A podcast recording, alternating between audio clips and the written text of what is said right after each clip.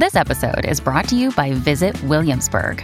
In Williamsburg, Virginia, there's never too much of a good thing. Whether you're a foodie, a golfer, a history buff, a shopaholic, an outdoor enthusiast, or a thrill seeker, you'll find what you came for here and more. So ask yourself, what is it you want? Discover Williamsburg and plan your trip at visitwilliamsburg.com.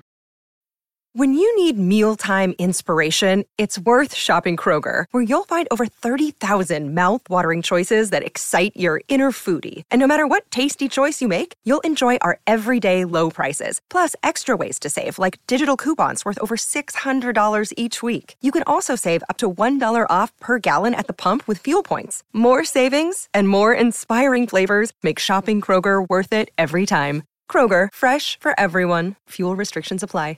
Another day is here, and you're ready for it. What to wear? Check. Breakfast, lunch, and dinner? Check. Planning for what's next and how to save for it? That's where Bank of America can help. For your financial to-dos, Bank of America has experts ready to help get you closer to your goals. Get started at one of our local financial centers or 24-7 in our mobile banking app. Find a location near you at bankofamerica.com slash talk to us. What would you like the power to do? Mobile banking requires downloading the app and is only available for select devices. Message and data rates may apply. Bank of America and a member FDIC. Welcome to the New Books Network. Hello, everyone, and welcome back to the Academic Life channel here on New Books Network. I'm your host, Dr. Zebulon Davenport, and today we will be talking to Dr. Tia Brown McNair, Vice President for Diversity, Equity, and Student Success, and Executive Director for Truth, Racial Healing, and Transformation Campus Centers at the Association of American Colleges and University.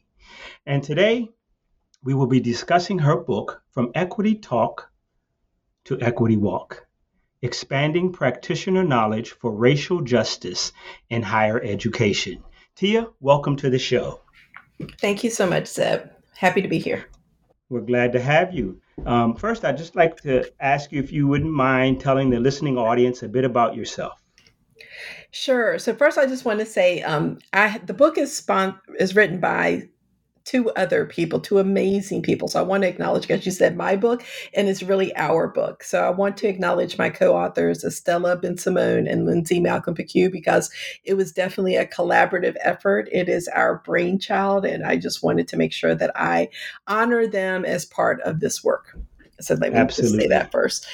Thank you. So, oh, no problem, no problem. I just, I just like to make sure that we acknowledge all the contributors to this. So, I am right now. So my professional title is that I serve as you as you heard Zeb mention, and I as the vice president for diversity, equity, and student success, and the TRHT executive director at the Association of American Colleges Universities, which is founded in 1915 and is located here in Washington D.C.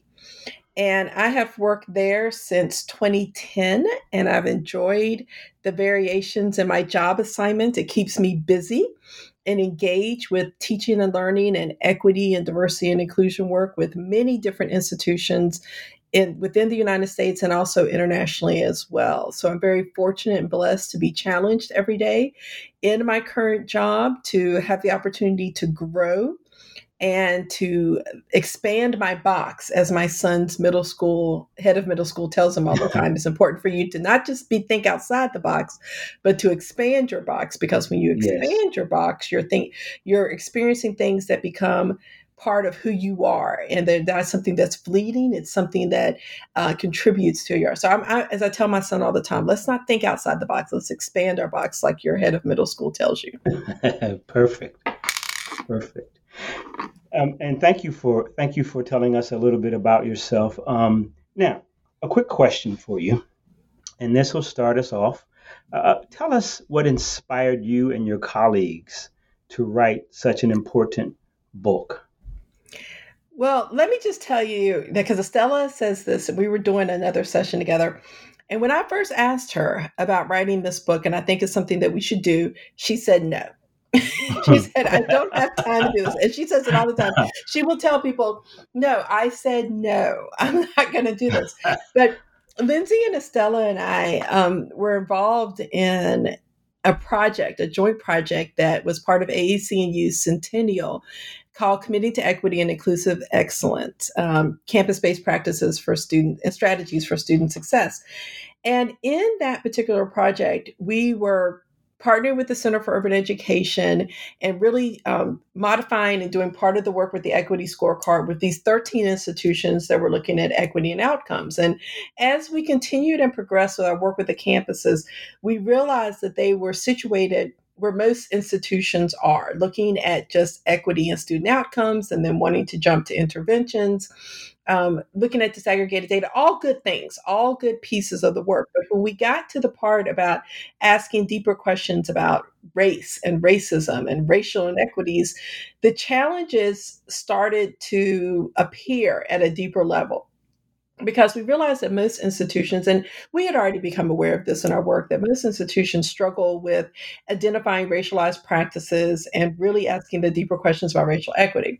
And sometimes those conversations switch to socioeconomic status, sometimes they switch to well, I don't see race, I don't see ethnicity, I just teach content. You know, those common things that we talk about in the book that are obstacles. And most institutions are where we start off in the book they are looking at disaggregated data, mm-hmm. which we which we say is a first step in the process. And then they want to jump to, okay, well, we have these equity gaps.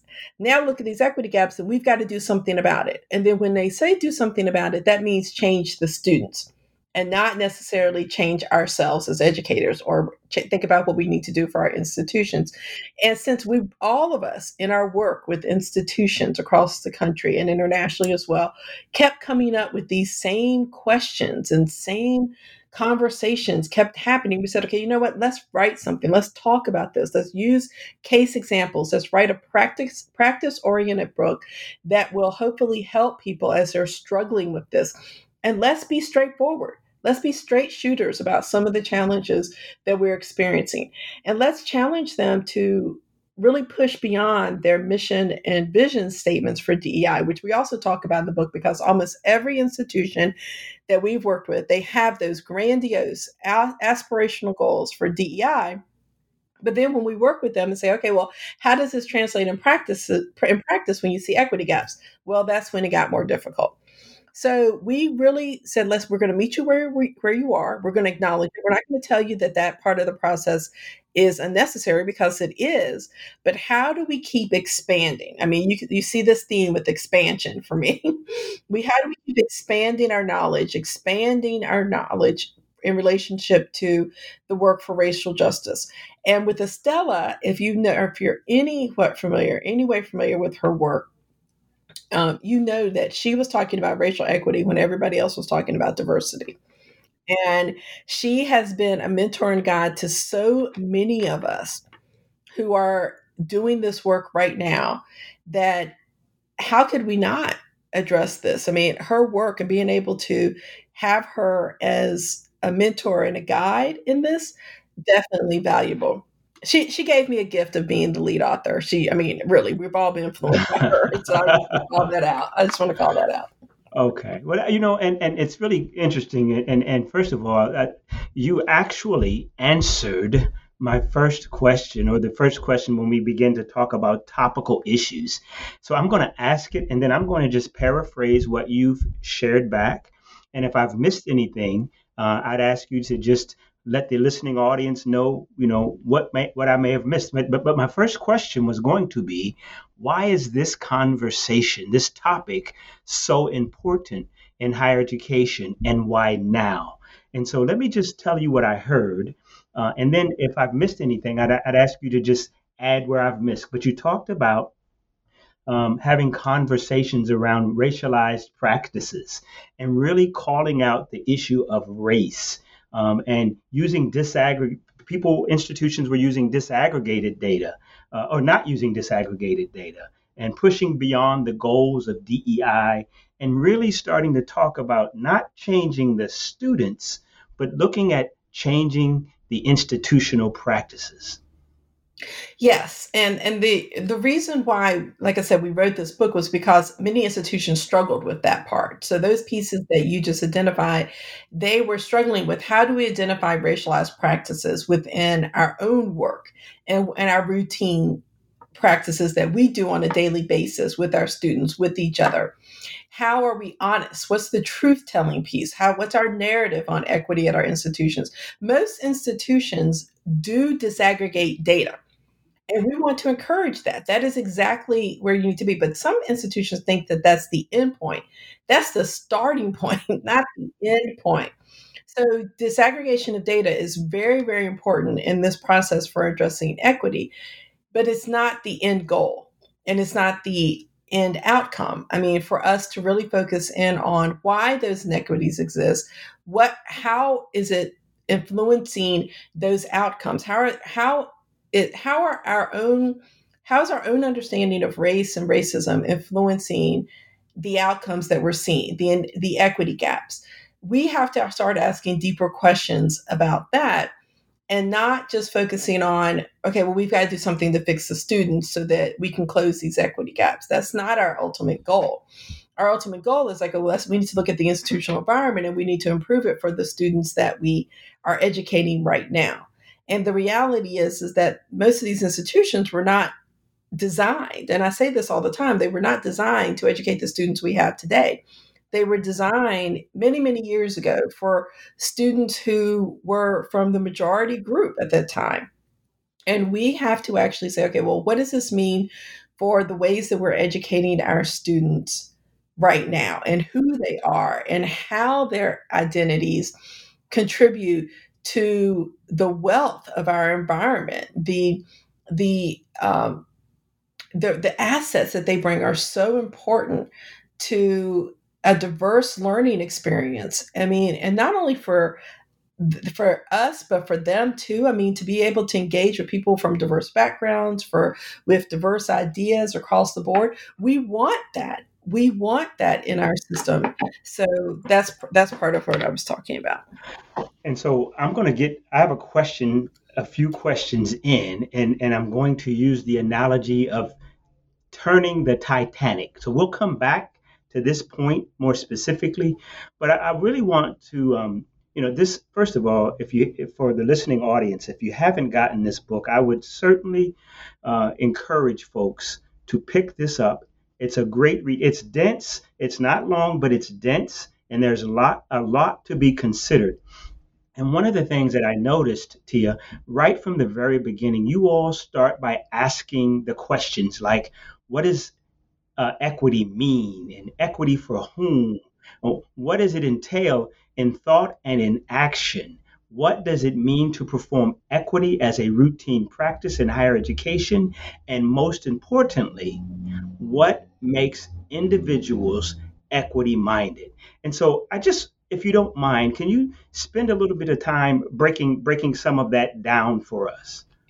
Yeah, so when we do our work, and, and I just finished a project with 20 community colleges where we were having this discussion here about the importance of clarity in the terms of equity and diversity and belonging, whatever terms that your institution, justice, anti-racism, whatever it is that they're they're utilizing as a key force that aligns with their or key driving force that aligns with their values is important for you to have an understanding of that those mean and the meaning behind those words because the way that you understand them and your own sense making your own funds of knowledge as i say all the time those elements are going to translate into your practice.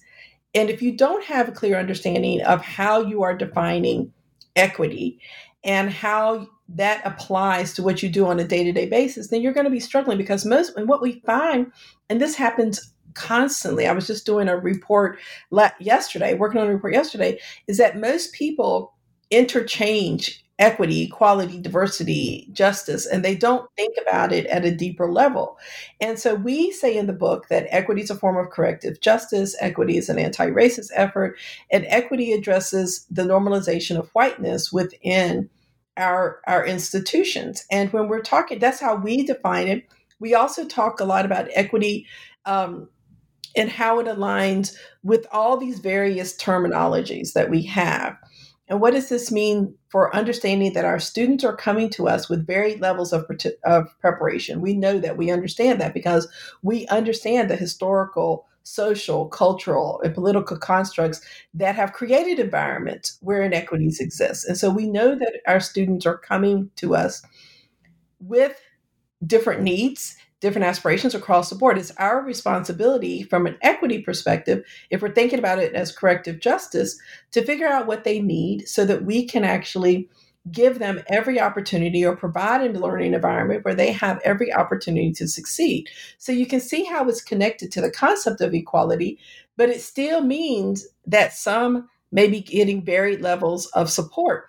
And we're not taking anything away from any from someone to give to someone else. We're just saying we know that everyone's not the same. We understand the diversity within our student population.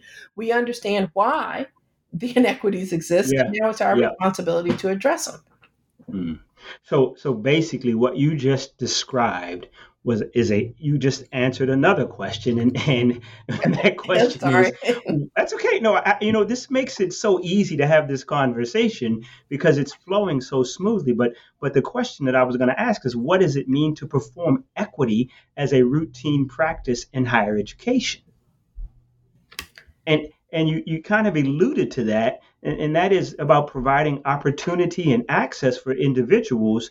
And it may not be the same for everybody, but it mm-hmm. takes work to make sure that it is equitable for everyone in the in, in, in the institution. Is that correct? Exactly. And we have to make sure because we the tendency is that when we understand equity as corrective justice, we look at that as correcting the students and not correcting ourselves or correcting our institutions. And so when we're talking about this, we're not saying that the responsibility should be uh, solely on the students. The responsibility also requires us. I'm, I'm a big believer in reciprocal engagement.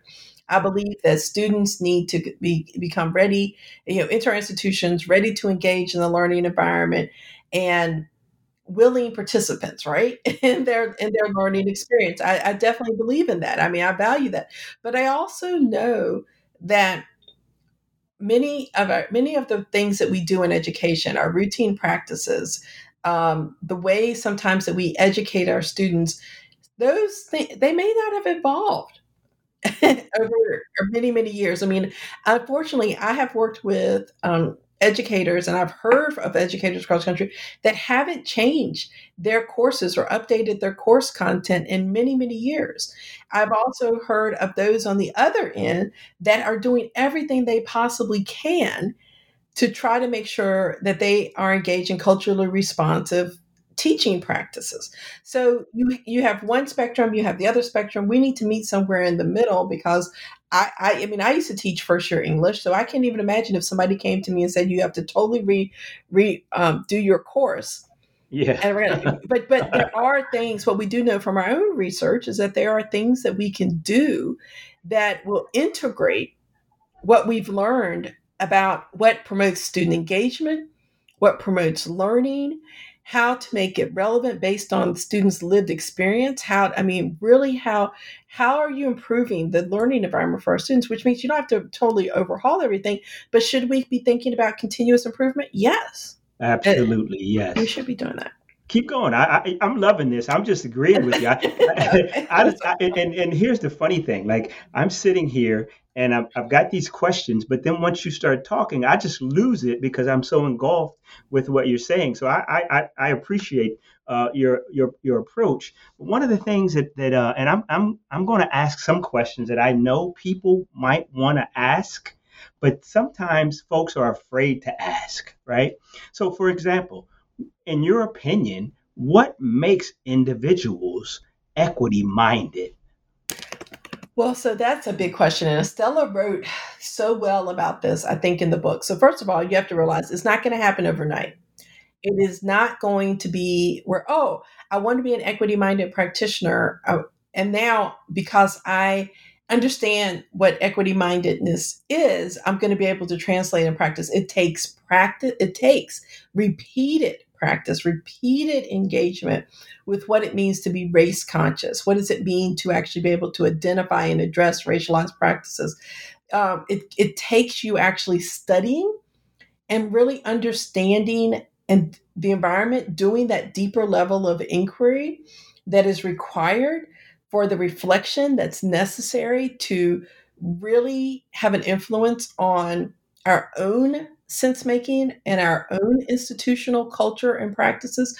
So, I mean, I, that's something she's always talked to us about is that people think, oh, well, I read this piece and now I'm going to be equity minded. No, we're all on the journey.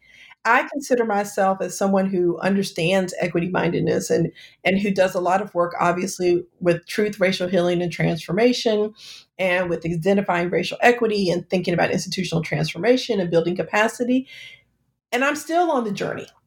I'm still discovering, you know, new things. I'm still learning. And I think people, just like we focus on our disciplines and and, and becoming experts in that particular capacity, we have to approach this work in the same way. I remember Shaun Harper when he was keynoting our one of our, I think it was the last AAC&U meeting that was in person, and he said, "I'm telling you, you have to approach this just like you would do any research project, any work that you would do for your disciplinary. He goes, one of the things that, and I remember him saying this, and was so powerful. He goes, one of the things that bothers me so much is when people come up to me and say, well, I'm a, I'm a STEM faculty member, so what is it that you want me to read about for diversity and equity? And I'm like, that is exactly true. And I say that all the time because that's true. I don't know how many times I've had people come up to me and say, what should I be reading? What should I be reading to do this to do this work? Or if you had to advise me, what would you advise me? To do? And they want me to, out of the blue, just name everything that they should be doing so quickly within a short time period they can say that they're knowledgeable and experts on this. And I said, well, wait a minute, you got to understand that people actually study this.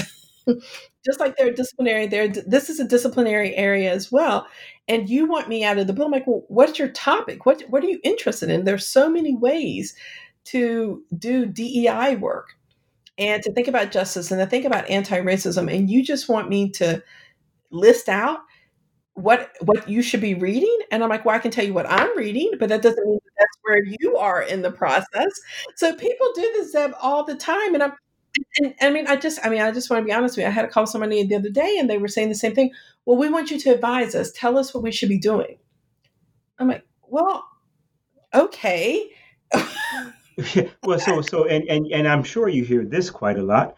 Well and, and in fact I, I am very busy with the work that I have to do in teaching students and and working with students, I, I, I don't have time to do all this other work. So maybe you can say, like, tell me why it's important for me to do the other work, right? Exactly, exactly. And that's what I think that why is this important to you? I mean, and I think that's a good question, Zeb. I think that's an excellent question. Is that the next time somebody asks me this, I won't look at them and be like, what? I'll, I'll, say, why is this important to you? You tell me what about this work is motivating to you, that inspires you, that challenges you, and then maybe I can give you some guidance on something to read. But just like you would do a, a lit search for anything else, you should do a lit search for this. Right. Well, now I'm going to switch this for, for a minute. Um, you talk quite a lot in the book, you all, and you identify obstacles blocking the path toward racial equity. And um, again, I, as I said, there's so many pieces that we can draw from. But one of the things that I, I'd like to ask you to tell us about is what do you mean when you when you mention racially coded language and if you could also then provide an example of how this plays out in higher education yeah, so that was one of the things, one of the very first things that I learned from Estela and Alicia Dowd and my colleagues at the Center for Urban Education when I was participating in one of their institutes. They used to have um, ASH Equity Institutes, and we were having this discussion about why it's so important for us to not use terminology just and stop at underrepresented or minoritized students, or I mean, minority students at that time, because it groups everyone together in this what we think is this one identity group and that's not the reality. So we're what we're saying is, is that say no to racially coded language and actually identify black latinx asian american you know indigenous peoples. I mean just across the board keep breaking it down having those that disaggregation of data so that you can really understand okay which groups are experiencing inequities. And even that isn't the end all be all because there's diversity, obviously, within those identity areas. So, what we're saying is that most institutions, when they were disaggregating data, it was white or underrepresented minorities. It's white or minority students, or white and um, socioeconomic. I mean, it just across it just across the board. It was being done like that, and we're saying say no to racially coded language because when you're saying upper, underrepresented, you're saying okay, well then those are our all of our minoritized students, our racially minoritized students. So we started at ASCU using the term underserved, and even Estela gives me some grief about underserved. So I just want to say that too, because I say, well, the reason why we use underserved is because then it's the responsibility of the institution to identify who is underserved at their institution, and that could be a lot of different students from multiple identity groups. Um, and, and not, not just who, yeah. not just who, but then also what are the aspects that we are not serving them in a way or means that we should be, correct? Exactly. And that's and it expands the conversation. And then we're saying, you know, don't just stop at underserved, identify exact what you just said, Zeb, you know, what does that mean for us? What what aspects are we underserving our students? Who are we underserving? How are we underserving them? What can be done about it? And then identify specifically who those students are, who the, who those educators may be. Because I mean, this isn't just student oriented; it is also oriented towards the people that work at the institution, the people who are engaged in the learning process. So I think that those are good questions for us to to keep remembering that you can't lump people together. You have to do some additional work. And that's across all identity groups, not just one. I mean, we have to look at intersectionality. We have to think about our diverse, the, the, the experiences of our, of our diverse students and what that means in a very expansive way and not just by race and ethnicity. And I think that it's important for us to do the same for the people who are contributing to the learning environment at our institution, the ones that are leading it and designing it as well. Well, you know, and you mentioned earlier, you talked about learning being a two-way street or multiple multiple ways, right? Not just one way. And and um, I'm going to skip down to another obstacle that you all mentioned in the book, and you talked about seeing racial inequities as deficiencies right? And so it'd be interesting if you could talk a little bit about what you mean when you talked about seeing racial inequities as deficiencies.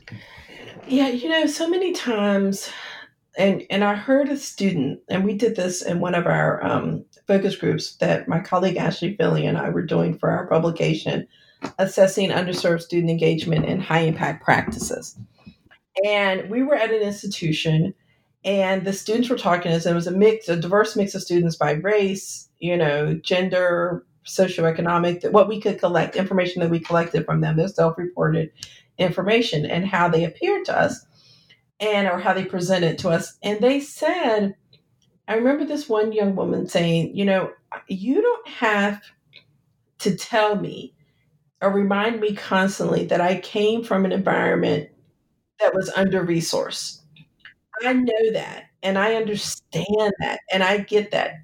What I'm asking you to do is to not judge me by it and to actually help me because I'm here now. Because I don't, and she got very emotional. She was crying. My colleague and I were trying not to cry. As soon as she walked out of the room, we both broke, broke down because it was, it was so powerful. Her talking about how she doesn't need to be reminded. She just needs you to help her. And I think that we have to understand that our students get that they may not have had um, all of the opportunities that other students who are coming from more privileged backgrounds have had. Um, that's reality of it. She kept saying, "Don't remind me of that. I get it. You don't have to tell me that, but you admitted me to basically to this institution, so I need you to help me." So that's why we're saying that let's not take someone's academic deficiency and, and and say that that defines them let's understand why they exist and once we admit them to our institution we've made a commitment to their success. We made a commitment to them to support them, and they don't need to be reminded of that every single time that that's part of who they are. They get it. They understand that. They just want us to give them the support and the, the supports necessary to succeed. And we have an obligation to provide them the tools and the support that they need to successfully matriculate into, through, and out of the institution. Exactly. Exactly. Yeah. All right. So let me let me let me let me now I'm going to switch again because I said I would come back to this. Um, and you know, institutions are huge, and many have long-standing traditions and customs. And so the question I have is, how in the world can we begin to turn this thing around in higher education? As I said earlier, it's like turning the Titanic. So, what are some first steps that people can take to begin to have an impact at their institution? Well, I, I always go back to what uh, you know Audre Lorde said. Yes, we do have customs and we have traditions, but the master's tools will never dismantle the master's house. And if you think about applying that, what she was saying was so powerful into yes, we can appreciate and understand customs and traditions, but those customs and traditions were based on hierarchy, based on privilege, based on systems that were not fully promoting equality of access and opportunities to everyone. And we have to understand that and we have to be willing to say, okay, we we understand and and appreciate history, we understand of this institution, we understand these values and these traditions, but those values and traditions may not reflect who we are today and they may not be welcoming to the students that we know are going to be coming to through our at our to our institutions that are going to be entering our classrooms, coming through our classroom doors, uh, participating online, and I'm being figurative about the, right, not right, the right. physical door, but the, just whether they are doing it online, whether yes. they're doing it hybrid, whether they're doing it in person, however they're doing it, and engaging in post secondary education, we have to understand that our job, our job is to create learning environments and assess those learning environments that for everyone to succeed. And when we see equity gaps, and we say this in the book, it is a sign that something that we have designed and implemented isn't working as intended. So that means we have to start looking deeper at ourselves, the way we execute, these programs, the way that we create barriers, the way that we create access, the way that we reward students for their participation, however it is, whatever way we're doing it, we have to say, okay, what does this mean for the students that we're educating?